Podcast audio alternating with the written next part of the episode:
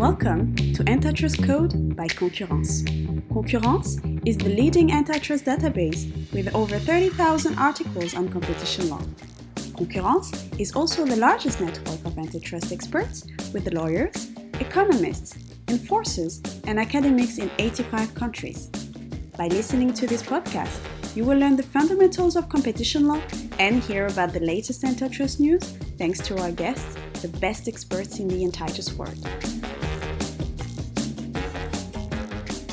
Hello, I'm Jennifer Baker, and today I will be talking to Gregor Langus, Director of ECA in Brussels. Today's podcast is supported by Facebook.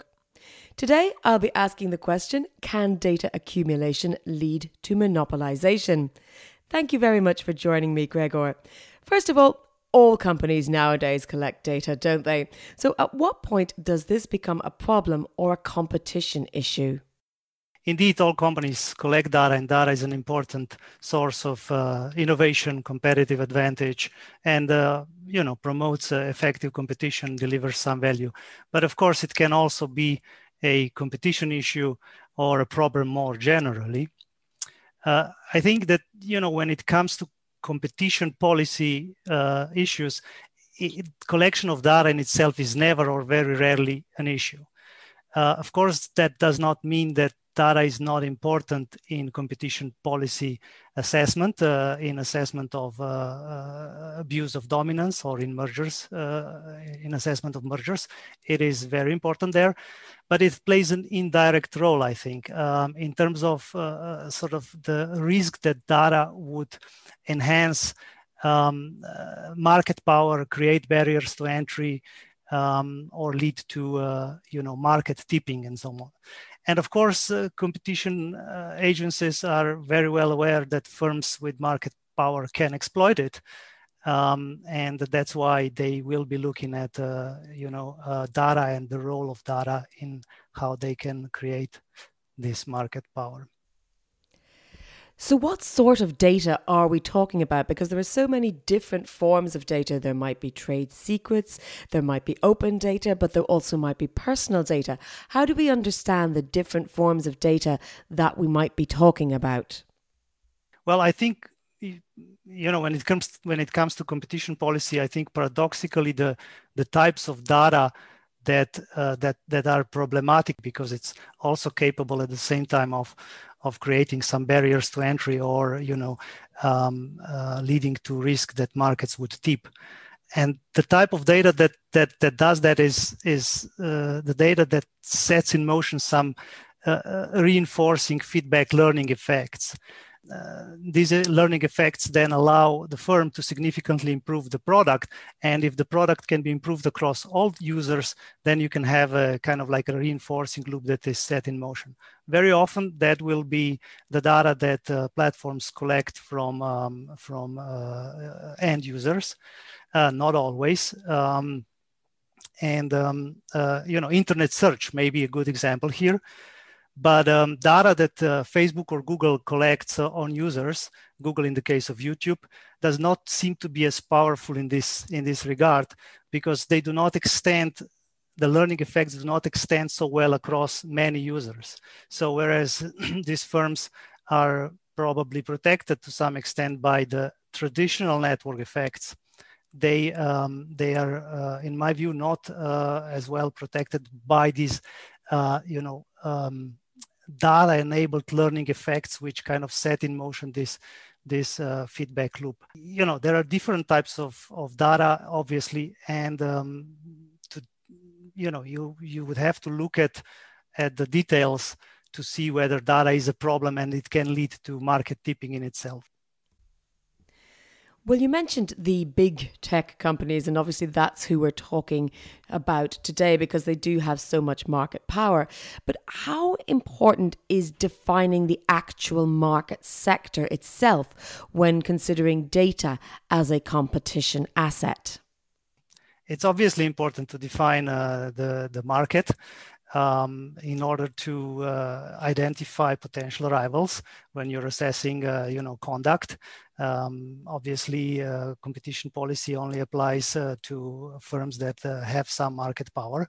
I suppose what we're really considering is if you collect a lot of data, for example, on how people click on ads, does that per se make you dominant in the search market, for example? Yeah, so perhaps we could like um, rephrase that a little bit. I mean, data that you collect in one segment or in you know in provision of, of a certain service can sometimes be extended and used to provide other services. And of course that has both you know pro-competitive and anti-competitive potential. Pro-competitive in that it allows multi-market platforms to compete effectively with other multi multi-market platforms but it can be anti-competitive because it can also allow to kind of like stifle a nascent entrant you know an aspiring entrant Okay, so let's move on and talk about data minimization. Because if we are talking about data accumulation, I guess the flip side of that is data minimization. Now, this particular principle is enshrined in the General Data Protection Regulation, but I'm wondering whether such a thing could also be realized in competition law. I mean, I think that would be counterproductive for, for several reasons. Um, you know, one reason is that you can use the data that you collected in one market to enter another market and provide valuable services in that market. In that sense, uh, data collection uh, that can be then extended to other markets can be pro-competitive because it allows you know multi-market firms to kind of aggregate this data and then use it, deploy it in order to compete with other multi-market platforms in other markets. So I think in that regard, it's it would be counterproductive.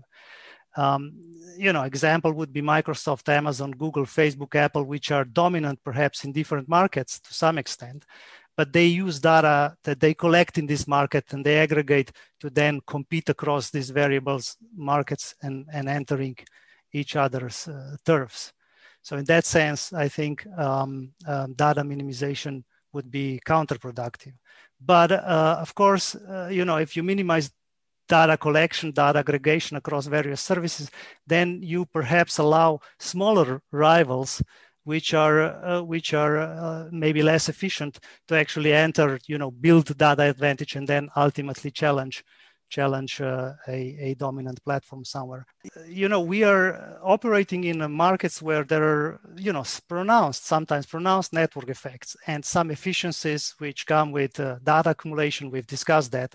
And, you know, it's precisely these efficiencies and that, that actually generate some value.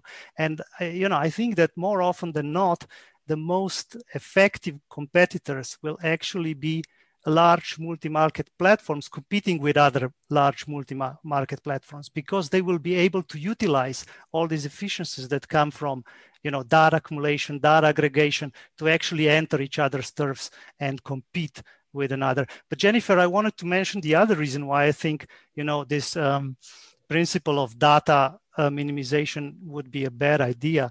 And that is because data feeds innovation and innovation is is uncertain and the more data you can collect in terms of you know breadth and depth, the more likely you will be able to then find some ways in which data can help you improve you know your products. Uh, uh just take an example search. Um, you know, these results can be uh, greatly improved if you also collect location data, weather data, interests, and so on. And this can be extended, I think, to to many products. In fact, what platforms do well, uh, especially you know successful platforms, that's why they're successful, is actually combine this data in order to uh, you know generate value, which then attracts users, which then generate data, and so on. And you have this positive reinforcement feedback loop sets in motion and releases some value ultimately. Uh, well, certainly I hear what you're saying in terms of building up a business, but there are quite legitimate concerns around some of these big tech monoliths. For example, even in the European Parliament, we've had calls and votes to break up Google. I mean, it's, it's usually Google, but it could be any of these big tech giants. So, what would you say to those people who feel that they are too big to regulate, that it's impossible to rein them in? And that includes in competition terms. What would you say to ease ease the fears of those? I think here the concern again is not really the data accumulation aggregation per se as it is. It is it, it perhaps it, it plays a role, but more as a, a, um, as a factor that mediates the creation of uh, you know market power or uh, that helps entrench um, uh, some you know large platforms. The concerns I think are more related to how then to the types of conduct, different types of conduct that are not directly related to data accumulation that you know firms with market power may then engage in, like exclusivity arrangements. Um, we've had uh, we've seen this with the European Commission's cases in Google tying different products uh, uh, uh in in a way which excludes uh, competition, um, self-preferencing. We've seen that uh, again uh, in, in Google cases. We see that in these concerns that have been now raised and well, actually lawsuits that have been brought in, in US um, against uh, you know Google against um, we will probably soon see something coming against Amazon, Facebook, etc.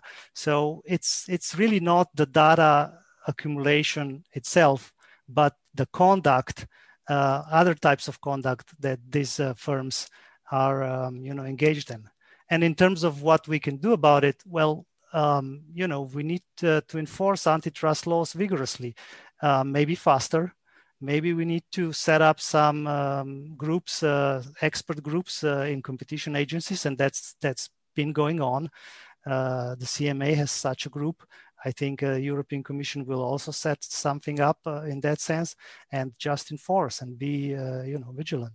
Well, Gregor, you mentioned time there, and that is, of course, extremely important because we've seen law cases drag on very long time. In particular, even in the EU level, we've seen some of these cases lasting up to a decade. So I'm going to ask you to gaze into your crystal ball now. And I know we've talked a bit about what you think may or may not happen, but I'd like to get your, your thoughts on the sector for the coming 10 to 20 years. What do you expect? Well, yeah. So one thing is that antitrust enforcement will become uh, more vigorous, uh, faster. Um, different uh, antitrust authorities will find creative ways to actually enforce faster. They will build expertise. They have already built significant expertise in that. So I think that's one thing. We've seen that there are some, you know, regulations being discussed. I think some of that will probably go through. Um, I don't know exactly in what which form and in, in which ways. But um, I do think that, uh, you know, a lot of folks in the competition sort of um, circles are aware that, you know, um, one needs to be careful with enforcing some blanket rules because they can stifle these many efficiencies that, you know, data accumulation, um, can can uh, can create, but also uh, uh, bundling and tying of products which we know uh, from you know economics, uh, from many years of research in economics, can release efficiencies. So we'll see that. Um, then um, uh, there is this interesting question of what to do about privacy, which kind of like uh, maybe um, is is is a little bit um, orthogonal here. Um, I think that um, we will get a little bit more tolerance um, towards uh, you know these intrusions over time towards these intrusions of privacy uh, because um, you know um, privacy is not free lunch. Um, uh, if we insist on a lot of privacy um, we may also uh, give up some economic efficiencies and if you had to have one wish or one request um, of steps you'd like to see taken in this area, whether that be by lawmakers, by companies, by whoever, with regard to data accumulation, what would that be? I, I think that data accumulation should not become, you know, a an important in itself, an important competition policy concerns. I think we should deal with that with consumer protection laws, um, you know, with uh, more transparency about how data is uh, collected and how it is used. Um, privacy laws also, but again, we have to be careful how we enforce that in order not to sort of, you know, have some unintended effects. As as we know, um, some people have been complaining about GDPR having some unintended effects uh, in terms of stifling competition, mostly from smaller firms thus reinforcing the market power of you know some of the large platforms. Um, maybe a, a, code of conduct. And as, as I said, in terms of uh, competition enforcement, we need to uh, build, uh, continue to build expertise, set up dedicated competition enforcement task groups, and uh, enforce faster. Well, thank you very much, Gregor Langus, for joining me today. We have been talking about whether data accumulation can lead to monopolization. So thank you for listening. Please do stay tuned for more Concurrence antitrust podcasts. You listened to an episode of Antitrust Code by Concurrence. If you want to read more about this topic, check the Concurrence website where you can find all relevant articles. Follow us on Twitter at Competition Laws and join the Concurrence group on LinkedIn to receive updates on our next podcast.